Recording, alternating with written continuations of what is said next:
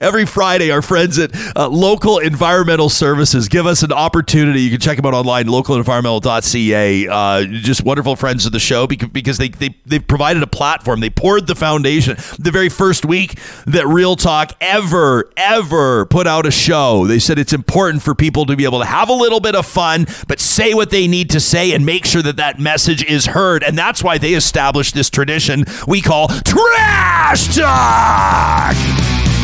Yeah, that's right. This one from Leonard, and I hope Leonard feels better after sending this in. Leonard, we hope that you weren't texting and driving while you sent us this. Leonard says, Hey, you, hey, you, yeah, listening to the Real Talk podcast while you're driving 10 kilometers an hour below the speed limit in the passing lane. Yeah, you, just move over, just over to the right, just move over. He says, Check your mirror every once in a while, see me behind you, and just move over. Leonard says, You can't possibly, I mean, I mean, uh, never mind. Just move over. That from Leonard. We hope that it worked, Leonard. We hope you're feeling better. How about this one from Rob, who chimes in on Preston Manning's new appointment?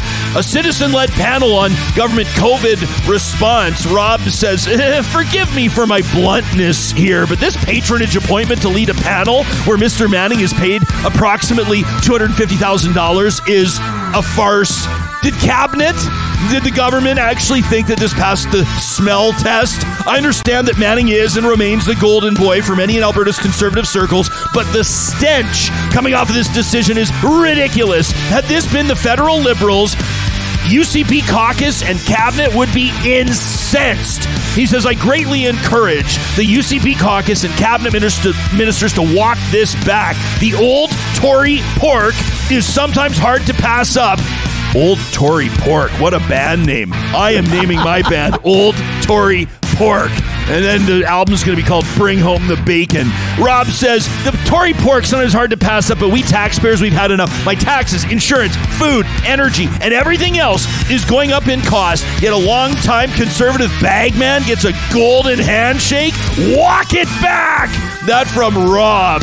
And this one from Mark, who says, In the mail the other day, I received a Help is on the Way card from the government of Alberta reading the card. One could get angrier and angrier uh, reading this plan the government has for basically reversing earlier healthcare decisions. Even the useless point of mailing a professionally colored card with pictures could have one ranting about the wasted cost of this type of communication. What I think we need to be focusing on is what the message and the things not said. And two things really stood out for me. Number one, attracting and training doctors and nurses and leveraging publicly funded surgeries at private clinics. Can Albertans connect the lines of atta- attract and train? To the line of reduced funding for post secondary institutions by these same conservative governments. Becoming a nurse or a doctor requires extraordinary marks, and the available spots are fewer and fewer. A lot of students have great marks, can't even get into programs, so they're moving away to other provinces or countries, and we're losing them to those locations. And also, wonders Mark, do Albertans understand the implications of public funding at private facilities? Mark and I might not agree, but that's totally fine. He says it's important to mention that theme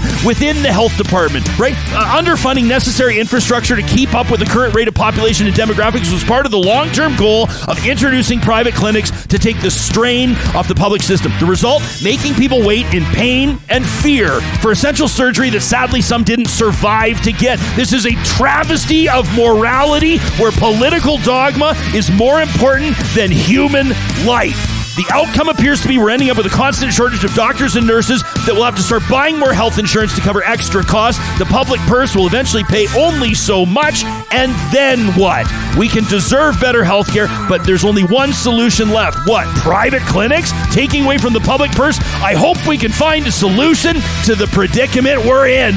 Mark then leaves a personal note encouraging me to consider this as subject matter for an upcoming Real Talk Roundtable presented by Urban Timber. You bet your bacon, buddy. We're on it. You can send us a trash talk to talk at ryanjespersen.com 24 hours a day, seven days a week. Keep it on the rails this weekend, everybody, and we'll see you back here Monday on Real Talk.